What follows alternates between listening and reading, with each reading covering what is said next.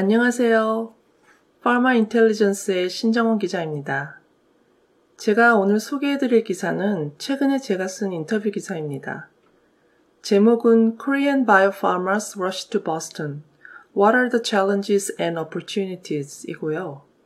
최근 바이오 코리아 행사에서 보건산업진흥원의 박순만 미국 지사장님을 인터뷰한 기사입니다.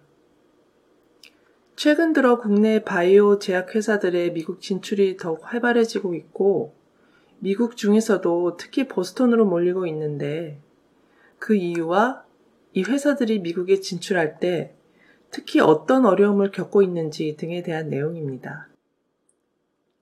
예전에는 국내 바이오 제약사들이 미국 시장에 진출하려고 지사나 법인을 세우거나 임상시험을 하려고 해도 자금이나 뚜렷한 전략 등에 대한 준비가 덜 되어 있어서 가고 싶어도 못 갔었습니다. 하지만 최근에는 특히 작년 말 올해부터 뚜렷하게 활발한 움직임을 보이고 있습니다. 보건산업진흥원, 복지부, 또 제약바이오협회 등에서 환경을 부추기는 면도 있었고, 보스턴이 바이오 생태계가 워낙에 잘 꾸려져 있기 때문에 진흥원도 LA에 있던 지사를 보스턴으로 옮겨서 먼저 자리를 잡고 우리 기업들의 수요와 기대에 부응하려 했습니다. K 블록버스터 지원 사업 이런 식으로 해서 우리 기업들이 진흥원 미국 지사가 위치해 있는 캠브리지 이노베이션 센터에 사무실을 오픈하게 되면 또 렌트비를 지원해 준다든지 또 기업들이 처음에 오면 어떻게 해야 할지 모르니까 지사가 먼저 가서 좋은 컨설턴트들을 선정해서 이분들에게 멘토링을 할 수 있도록 프로그램을 진행한다든지 등의 환경도 조성했다고 합니다.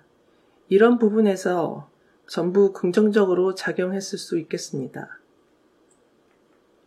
진흥원에서 지원해주는 기업은 10개의 기업으로 한정돼 있었는데 그 이외의 기업들도 꽤 와 있다고 했습니다.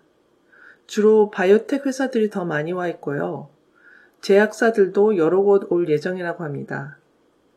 보스턴을 특히 선호하는 이유는 모든 장소가 걸어서 이동이 가능할 정도로 근접해 있어서 네트워킹을 하기가 수월하고 또 여러 행사도 많이 있고요. 그리고 무엇보다 제노스코 같은 보스턴에 진출한 기업의 성공 사례도 크게 작용했을 수 있을 것 같습니다. 하지만 아이러니하게도 여기에 진출한 기업들이 가장 어려운 점으로 꼽은 게 인력을 구하기가 힘들다는 점입니다. 좋은 인력은 많지만 이게 일자리가 더 많다는 점인데요. 좋은 대학도 있고 좋은 인력도 많이 나오지만 임금 수준이 엄청 높고 회사 수는 많고 그래서 사람들이 여기 있다가 잘 안 되면 다른 데로 옮기는 겁니다. 그래서 한국 기업들만 그런 게 아니고 여기 기업들은 전부 항상 사람을 구하고 있다고 합니다.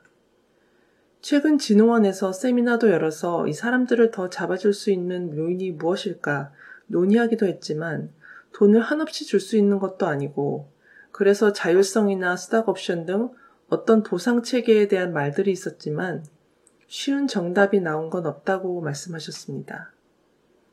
또한 아직 미국에 진출한 회사들 중에서 제노스코 같이 뚜렷한 성공 케이스는 없지만 조금 기다리면 여러 국내 회사들이 해낼 것으로 보인다고 말씀하셨습니다. 네, 이 기사에 대한 내용은 여기까지입니다. 감사합니다.